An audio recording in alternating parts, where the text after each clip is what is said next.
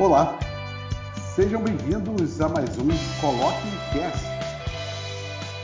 O Coloquem Cast é o resultado de conversas informais que eu, Marcelo Pacheco, tenho com o meu amigo Antônio Castilho sobre diversos temas. E alguns desses temas são tratados em episódios isolados e alguns outros ganham uma espécie de série, onde o assunto que não é totalmente esgotado no episódio ganha a oportunidade. Nós ganhamos a oportunidade de aprofundá-lo em outros episódios. É, e hoje, esse o episódio de hoje é um deles. Nós, é, um dos primeiros episódios é, do, do Coloquem Cast, nós falamos sobre energia, sobre produção, sobre geração de energia, de um modo geral. É, abordamos os principais vetores é, da, da energia do século vinte e um, né? Fizemos um histórico, né, de, de como chegamos até aqui, tanto no Brasil como no mundo, né? Falamos sobre energia é, hidrelétrica, sobre vapor, sobre, enfim, como chegamos até hoje, até, né, nesse momento que estamos vivendo é, em agosto de dois mil e vinte e um, hoje, quando gravamos esse episódio, aí, né, as portas de uma nova crise hídrica por causa da, da seca no Brasil. Então, esse, esse fenômeno, né, nos coloca, né, na situação de debater sobre novos modelos de energia, de utilização de energia, de produção de energia. Né, isso é uma discussão que não é só no Brasil, ela não acontece apenas por causa dessa, desse fantasma, dessa crise hídrica que pode se agravar, mas porque é uma exigência mundial. Existe é, uma proposição das Nações, das Nações Unidas para que até dois mil e trinta nós estejamos enquadrados, né, numa, é, numa espécie de... De, de nova, nova era energética, né? Quando alguns modelos serão, aos poucos, excluídos, seja porque é, são modelos muito poluentes, né? Seja por outras razões. Então, nós, conversando aí, Castilho, nós devemos falar hoje sobre um, um modelo de energia que é, é, tem uma...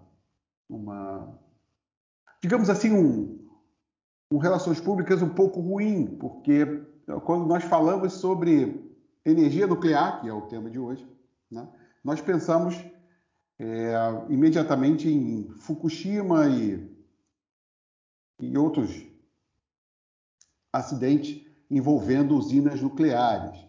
Né.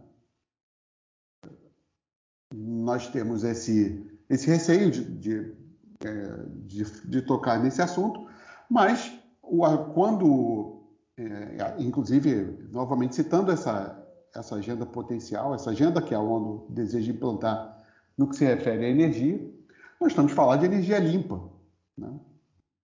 Então, a energia nuclear está no, ali no, na prateleira da energia limpa, né?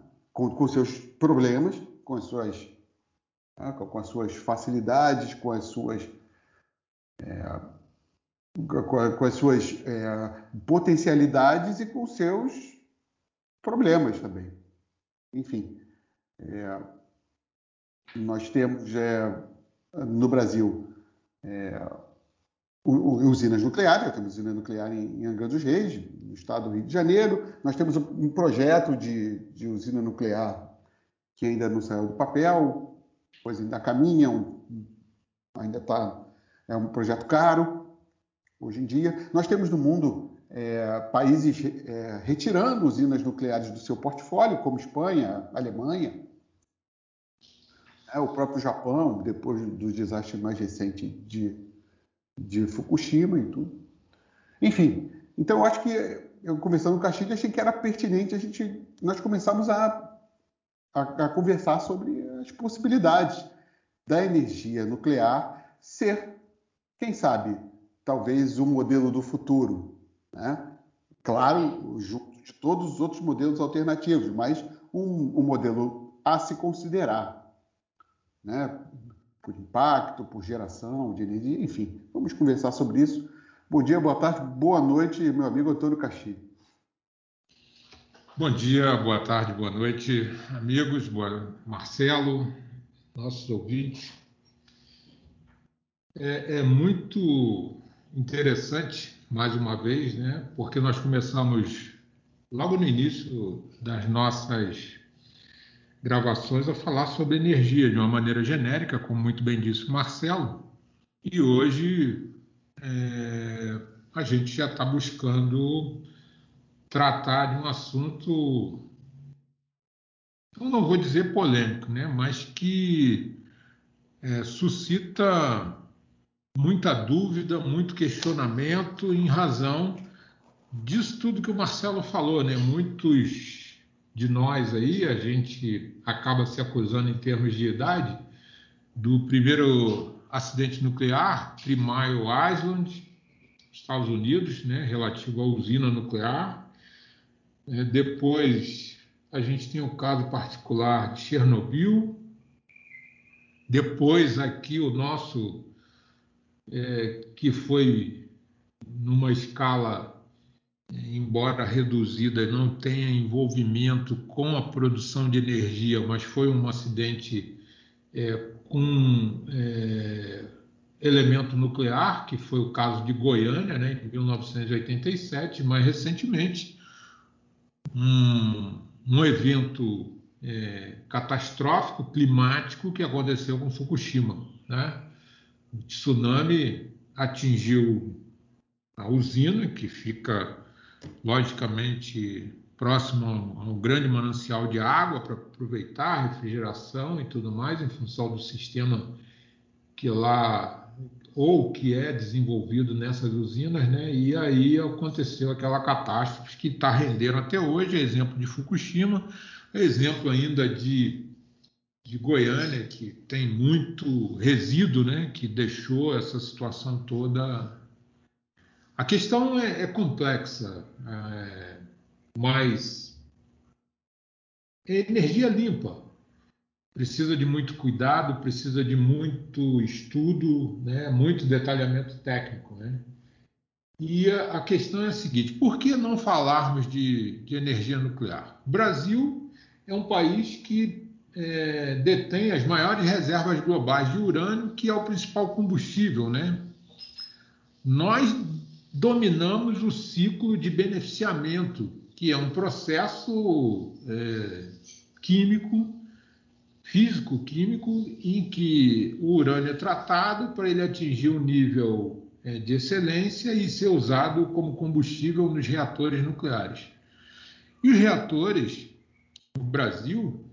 que vem desde a, sendo planejados desde a década de sessenta, inclusive existem reatores mais antigos, que é o caso do, do Instituto de Pesquisas é, em Energia Nuclear, lá em, em São Paulo, no I P E N, é, Pesquisas Energéticas e Nucleares, né?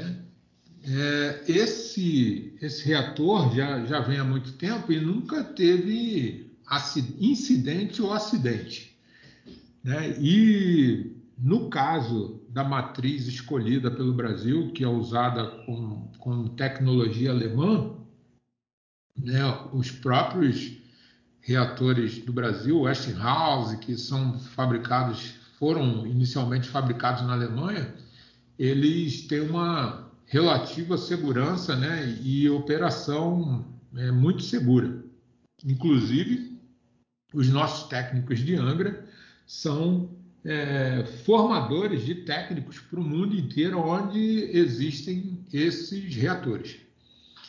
É, mas, é, só para concluir a minha entrada inicial, lembrar aqui o seguinte, o sistema brasileiro é todo regulado pela Comissão Nacional de Energia Nuclear, né? A famosa, é, uns falam C N E N, outros falam C N E N, e a, a, a C N E N, ela é uma, uma comissão que foi é, instituída, deixa eu ver aqui só um instantinho, porque de cabeça a gente acaba errando, né? Só...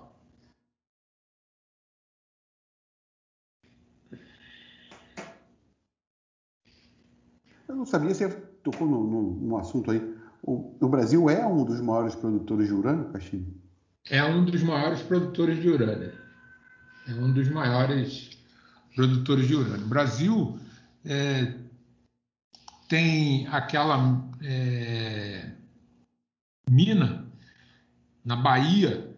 É, eu agora vou falhar aqui no, no, no, na localidade. Está tendo até um problema lá, porque exige uma certificação ambiental rigorosa, mas ela, o Brasil produz muito urânio ali, né? E ele é um dos maiores produtores.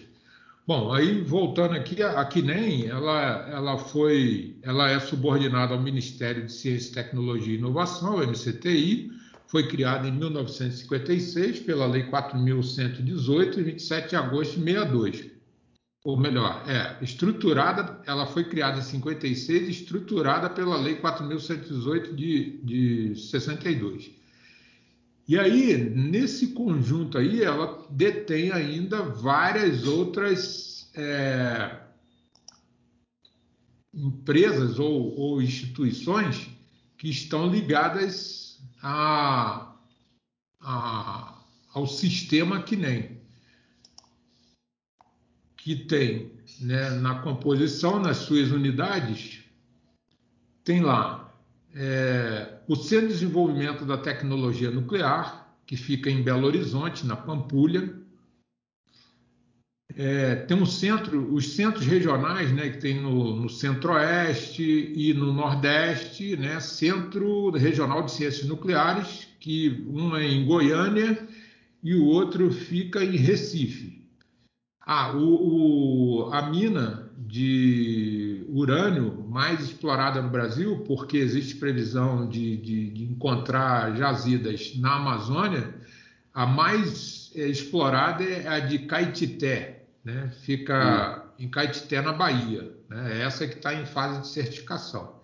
E ainda existem outros núcleos, que é o núcleo de Fortaleza, o núcleo de Angra dos Reis, um núcleo de um escritório em Porto Alegre, o outro escritório em Resende, né?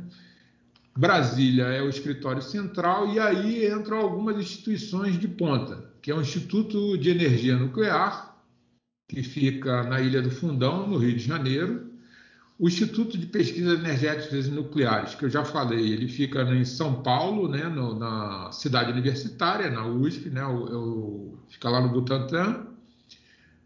O Instituto de Radioproteção e Dosimetria, né, fica no Rio de Janeiro, na, no Recreio dos Bandeirantes. É, e tem o LAPOC, que é o Laboratório de Poços de Caldas.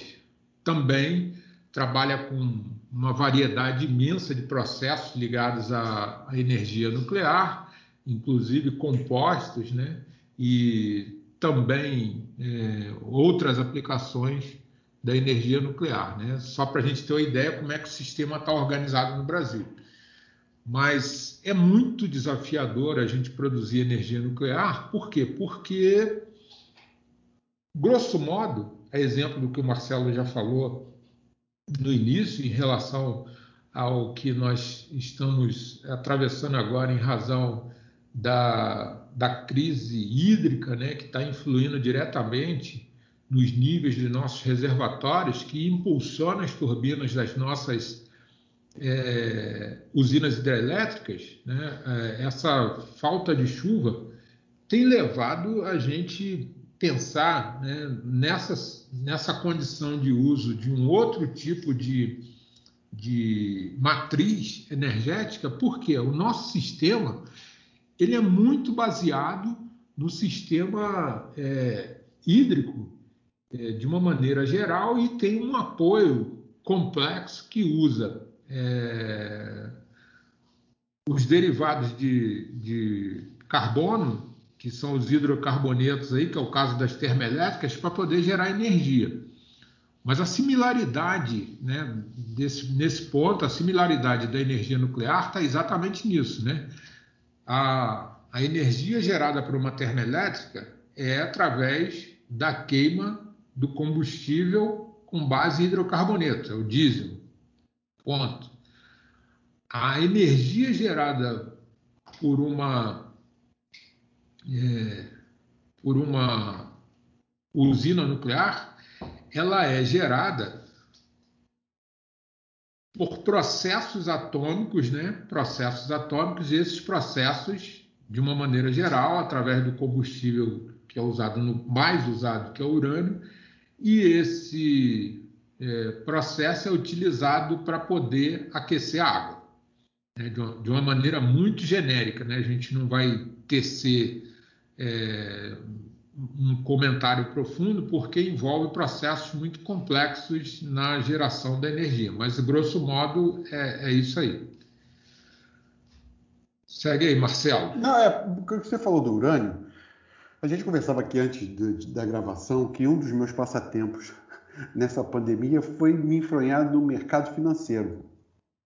Não necessariamente para ficar milionário, embora seja bem-vindo, mas é para descobrir ali os algoritmos, as fórmulas e entender que tipo de, de cálculo se faz, é, não para prever, né, qual a melhoração e tudo, mas como uma ferramenta de prospecção de cenário para o Brasil e para o mundo. Enfim, eu acho muito interessante. E ali, no mercado financeiro, eu encontrei é, um fundo de, de investimento em urânio. E aí, nesse fundo de investimento em urânio, é, esse, esse, esse fundo, né, o gestor do fundo é, tece, tece é, é, grandes é, elogios à, à energia limpa, à energia nuclear, e o urânio como investimento, né? Existe uma, uma mina gigantesca, talvez a maior mina que existe seja no Canadá e tal. Que é uma Canadá. Mina que tá desati- é, que está desativada, enfim, mas existe um potencial muito grande justamente por energia limpa. A gente vai dedicar um episódio, eu acredito, ao E S G em breve, o Environment eh, Social Governance, a gente vai ter que falar sobre isso, enfim. É, mas esse fundo de investimentos, né, esse, esse gestor de fundo é um gestor brasileiro, que mora na Austrália, enfim, mas ele... ele está ali recomendando o investimento em urânio. Existe ainda uma oferta grande, né? Nós sabemos de todos os riscos, tanto na produção, né, quanto na geração de, de energia nuclear, mas o urânio está aí, né? Quer dizer, a gente vai, começou a, o urânio começou a ser, entre aspas, popularizado lá em Hiroshima e Nagasaki, né? Se eu não me falha a memória, né? A gente tinha, nós tivemos dois, dois lançamentos de bombas nessas duas cidades. A quantidade de urânio utilizada nessas bombas, comparado com o que, nós, com o que aconteceu é, em, em, em Fukushima, por exemplo, ou em Chernobyl, por exemplo, na Rússia. Em Chernobyl, a quantidade de urânio, por exemplo, você tem lá, as pessoas hoje vivem em Hiroshima e Nagasaki, porque a quantidade de de urânio, né? A contaminação foi muito menor, enfim. Mas em Chernobyl, ninguém, o ser humano não pode viver ali em um raio de quilômetros, porque o urânio que escapou dali, a quantidade era gigantesca. Enfim. Mas, mesmo com toda essa, com toda essa dificuldade, com todos, é, com esses acidentes que não são frequentes, quer dizer, isso é uma coisa também para a gente depois é, aprofundar, né?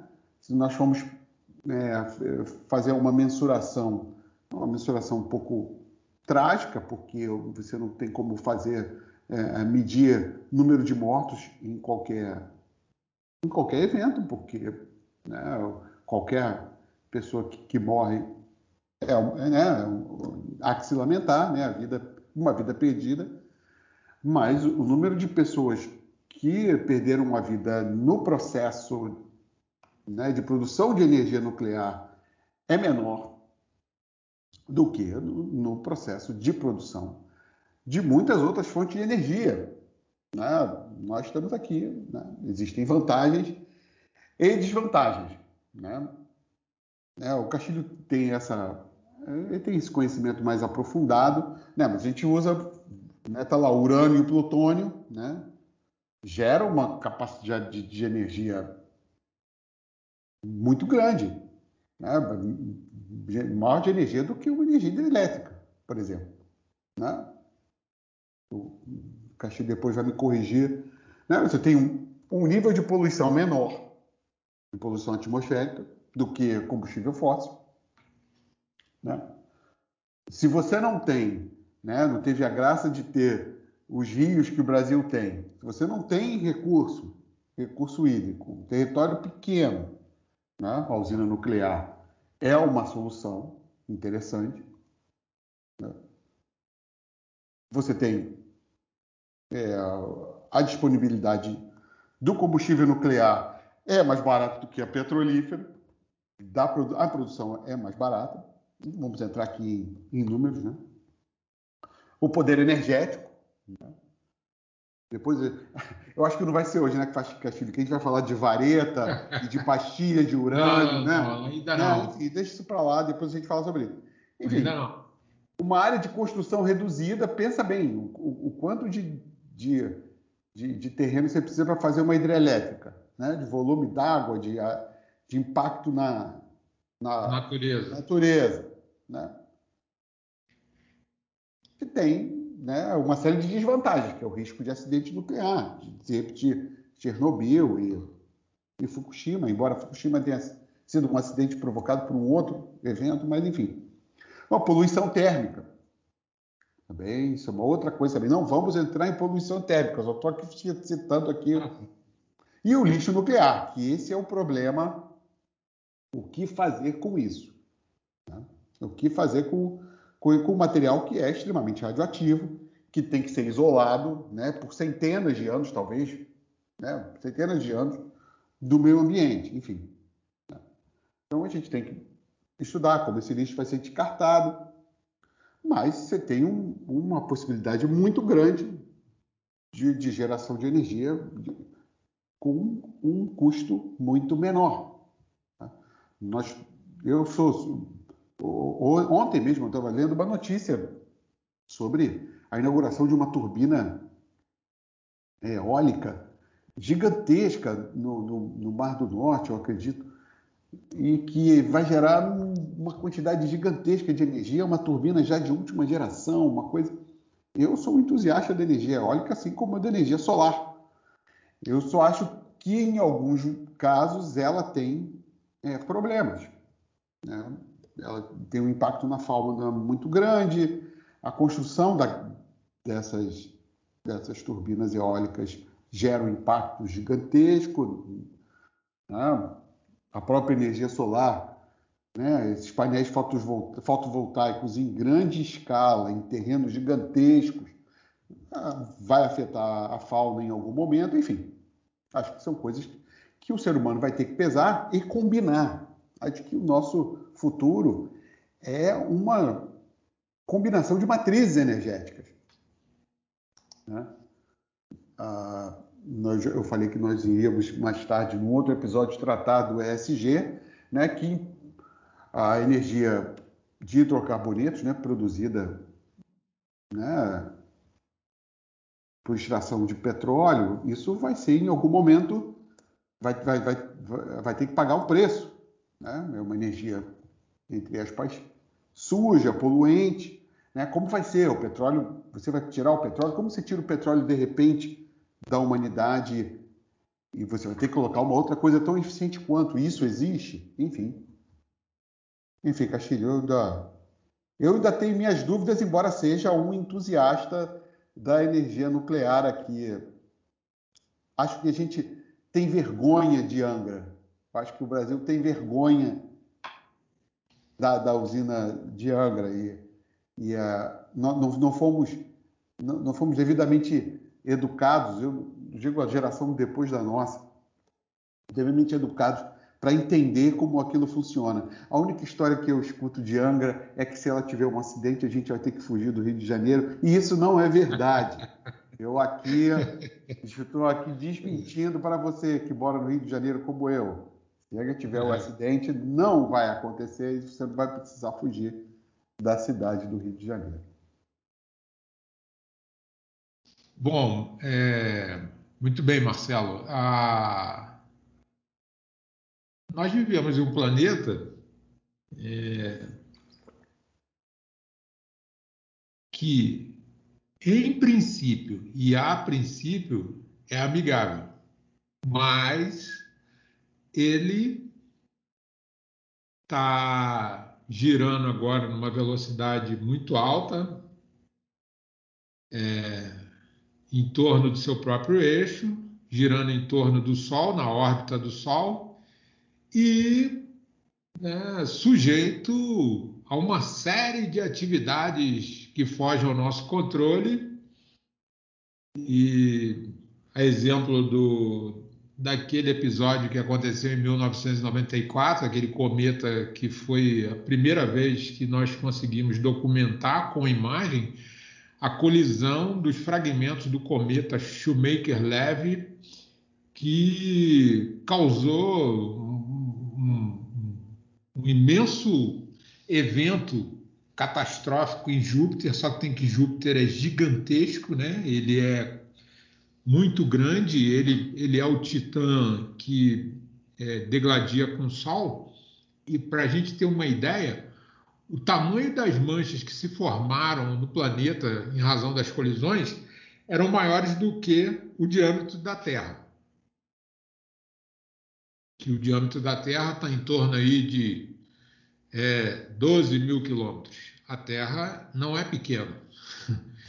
E aí, né, a gente está sujeito... Que eu, aonde eu estou querendo chegar? Que nós estamos sujeitos a tsunamis, a eventos é, astronômicos que nós não temos controle, nós podemos, poderemos ser atingidos, né, a qualquer momento. Né? Deus nos... proteja, apesar da minha é, fé na ciência, mas eu acredito em Deus e peço sempre a proteção, porque é, nós estamos à, à mercê de vários bólidos soltos no espaço.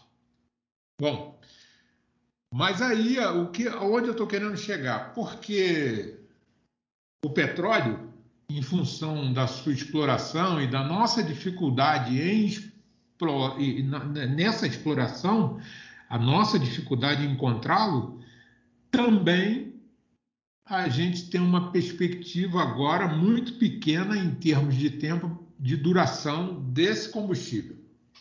Isso é o primeiro fato. O segundo fato é que hoje, em função de todos esses acordos, esses protocolos é, de é, acordos mundiais de emissão de de poluentes, né, principalmente de carbono, de C O dois, é, de usar uma energia mais limpa para evitar emissão, né, aumento de temperatura, efeito estufa, essa situação toda, a gente está procurando uma, outras alternativas energéticas. Né?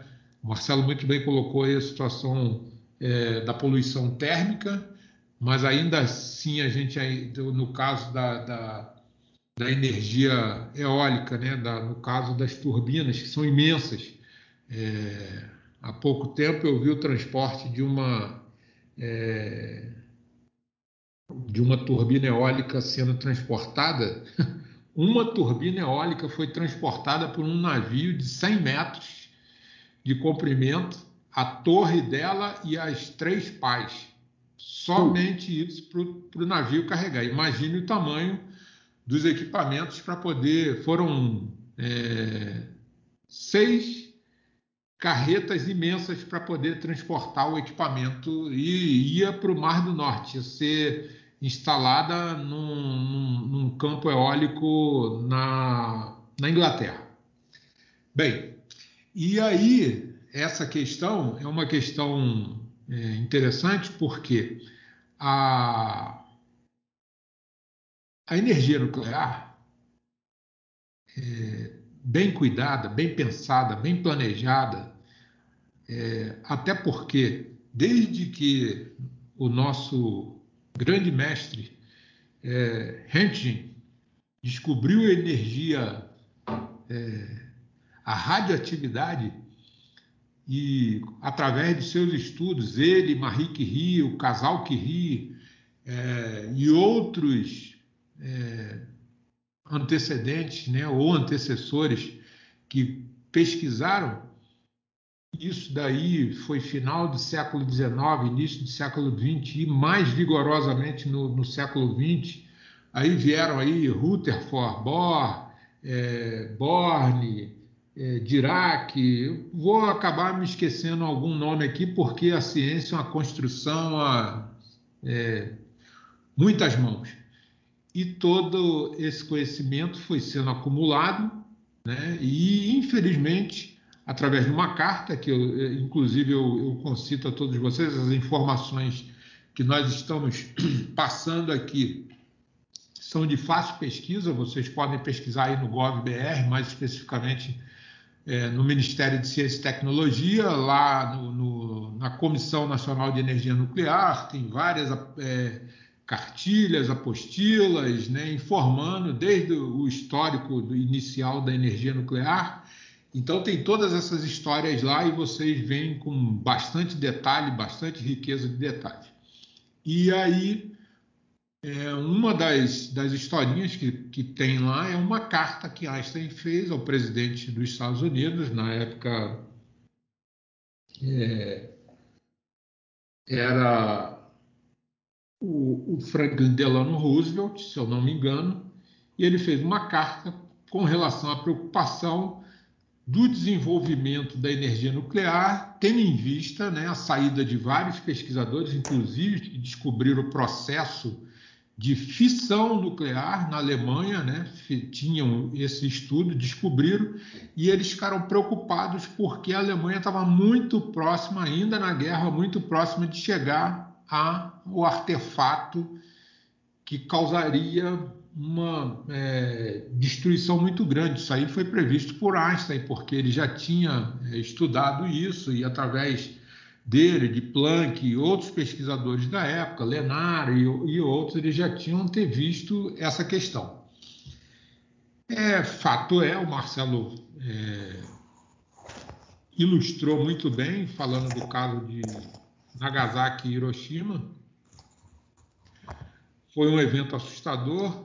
E, na época, antes disso, a, a primeira, o primeiro artefato nuclear, a gente já comentou isso aqui no primeiro episódio sobre energia, foi a bomba Trinity, que foi, é, é, foi detonada no, no deserto americano, em Nevada, e lá eles puderam é, comprovar o nível de devastação que aquele artefato iria causar.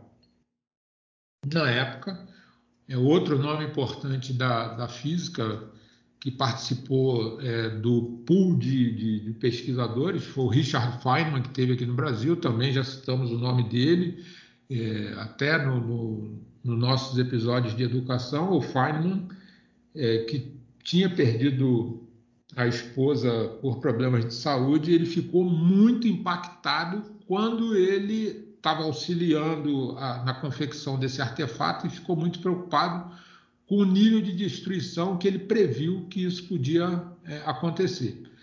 E no dia da detonação da primeira bomba, ele queria ter ido no avião, no Enola Gay.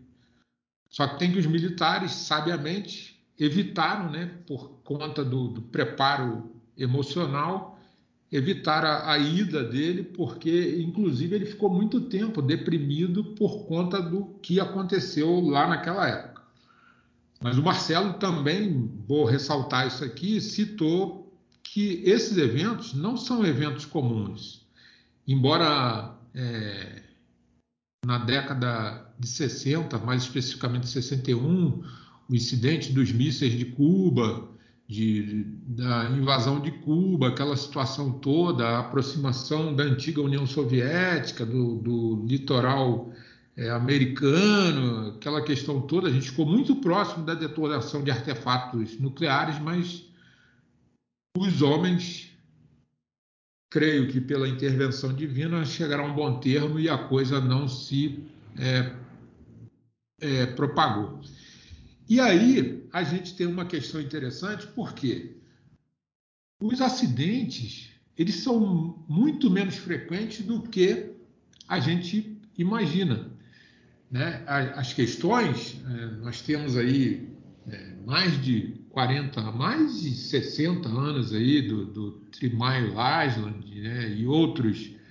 O, o Three Mile Island, se eu não me engano, foi na década de sessenta ou setenta, né?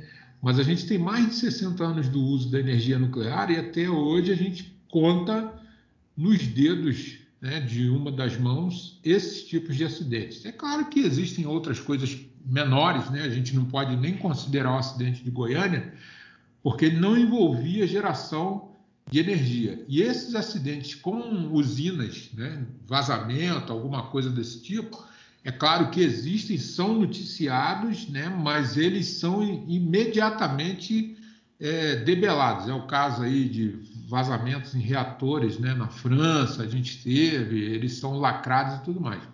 Uma exceção foi o que aconteceu em Chernobyl, até agora é uma história muito é, obscura, né? Apesar de todas as investigações que, que já ocorreram, a gente ainda não tem exatamente um resultado exato de, do que levou à deflagração daquele acidente, que foi complexo e causou um impacto gigantesco naquela região, que apesar de hoje estar sendo repovoada por animais e as plantas renascendo e tudo mais, ainda apresenta altos índices de radiação. Mas a energia é eficiente, tratada com responsabilidade, com técnica apropriada, ela é eficiente. É tão eficiente que o Marcelo é, colocou que uma quantidade muito pequena do combustível causa um estrago muito grande. Ela, ou melhor, vamos melhorar essa frase. Uma quantidade muito pequena de combustível gera uma energia muito grande. E essa quantidade de energia é que nos interessa, né? É, existem vários estudos, várias pesquisas no mundo, inclusive é, uma preocupação que o Marcelo colocou é a respeito dos rejeitos, né, dos resíduos que são formados após o uso desses combustíveis.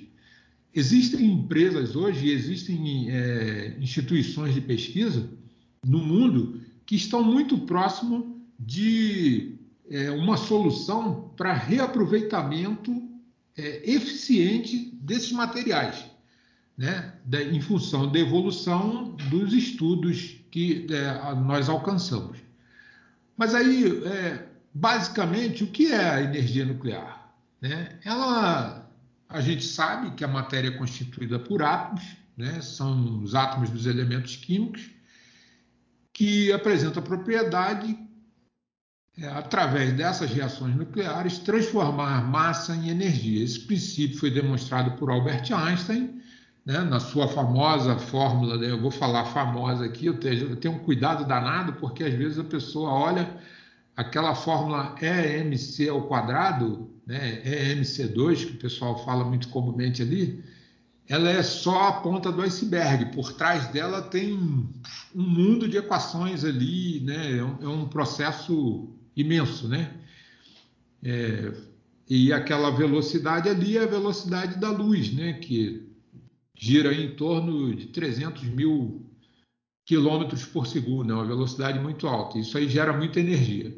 E esse processo ocorre espontaneamente em alguns elementos, que é o caso do urânio, porém em outros precisa ser provocado através de técnicas específicas, né? Pois é, eu, eu falei urânio, plutônio, é, mas alguns desses elementos precisam ser tratados e beneficiados para a gente poder aproveitar melhor essa energia, né?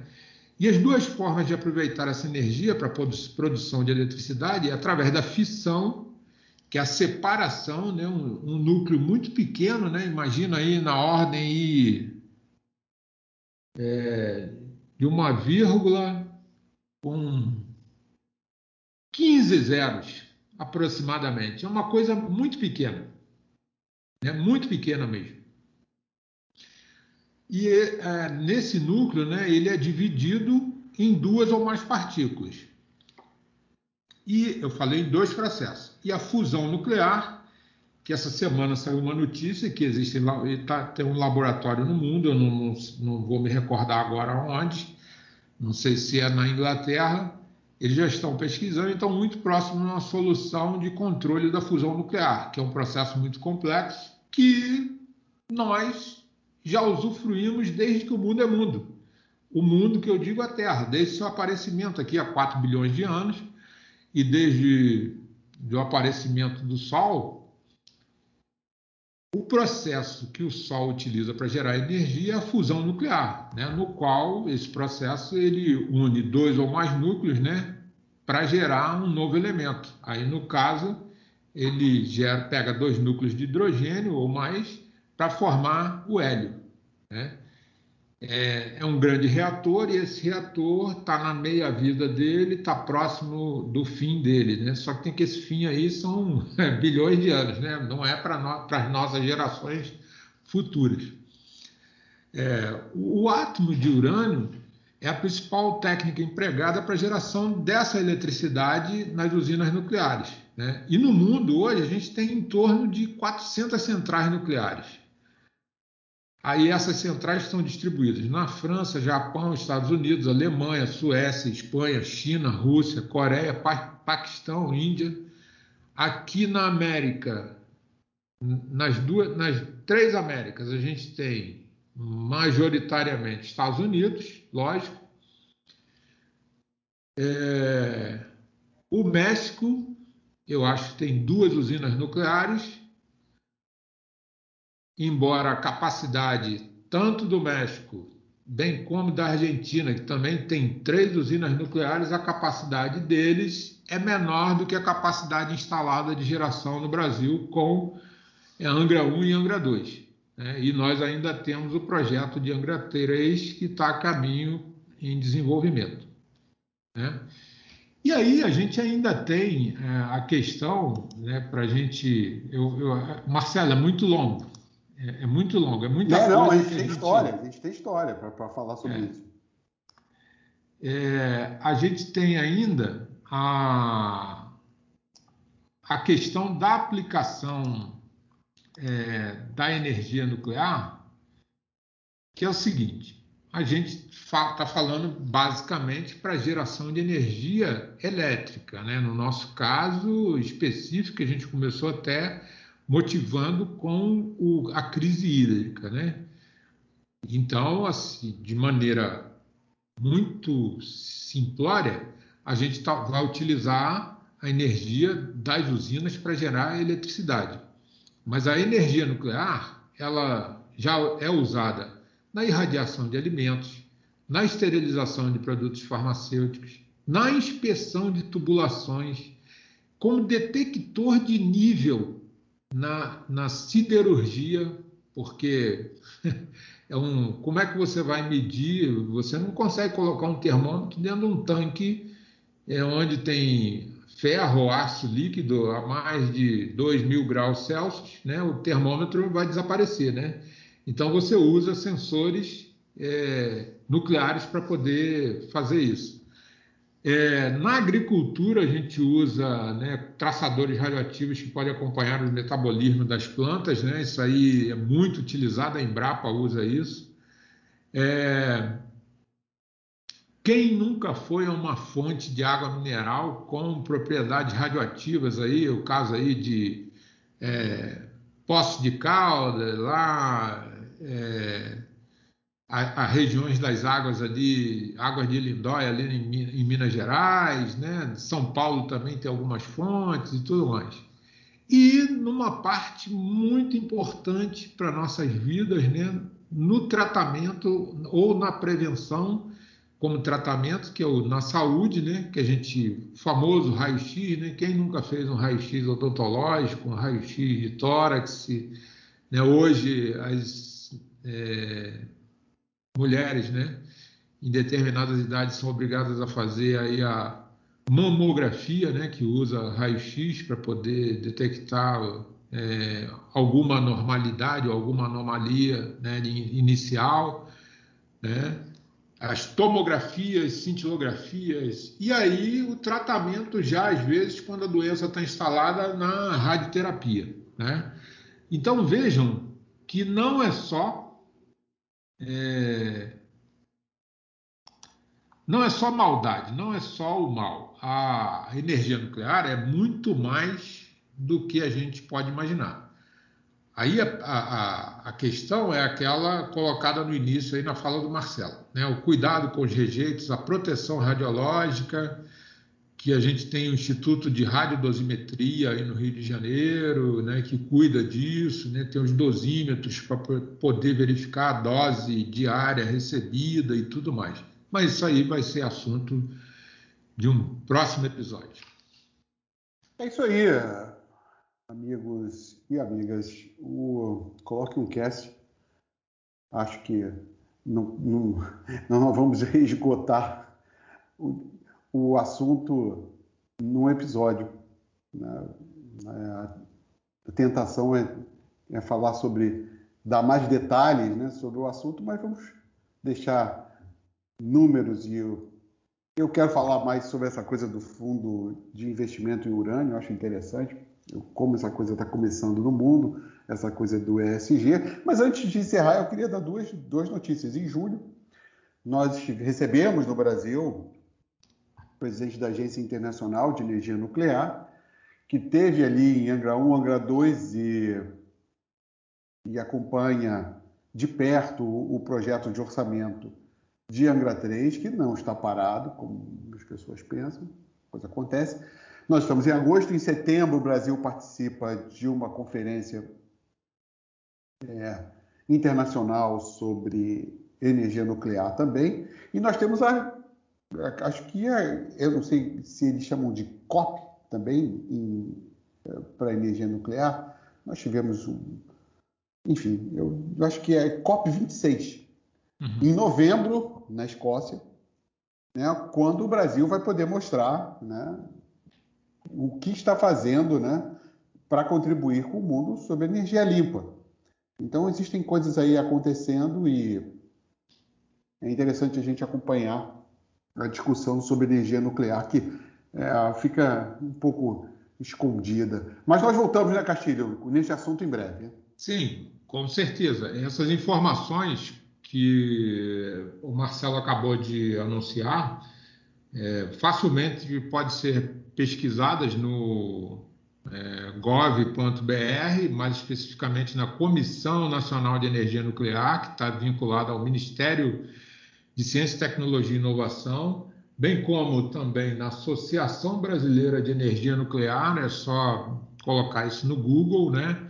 E no... no, no na C N E N, né, na sua organização, vendo lá os órgãos que compõem a C N E N, é, o Instituto de Pesquisas Energéticas e Nucleares, o próprio I R D, esses outros órgãos, tem uma agenda e tem as notícias, né? E lá vocês vão poder acompanhar tudo que está acontecendo em termos de é, projeto, inovação, implantação. O caso próprio de Angra três tem lá, inclusive, um link para poder acompanhar como é que estão as obras de Angra, e não só no Brasil, no mundo inteiro vocês vão ter é, a informação de, de como anda a energia nuclear no mundo. Vejam bem, é, nós aqui somos um canal independente e não fazemos apologia para qualquer tipo de é, energia, né? Nós É, ombreamos ao lado da ciência, analisando, né, à luz do que está estabelecido em termos de informação científica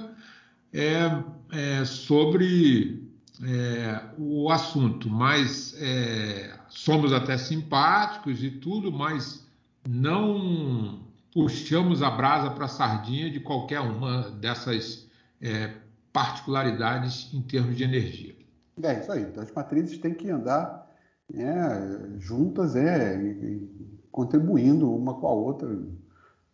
É, eu, a nossa ideia aqui é divulgá-las é, sem preferência. É, Castilho, bom, enfim, continuamos no próximo episódio e daremos, dando mais detalhes sobre energia nuclear. Sim. É. Bom dia, boa tarde, boa noite, meu amigo Marcelo, e a todos aqueles que nos tiveram a paciência de nos ouvir até agora, e aguardem as atualizações é, a respeito dos nossos assuntos. É, uma boa noite a todos. Isso aí, meus amigos. Bom dia, boa tarde, boa noite e até o próximo episódio do Coloquem Cast.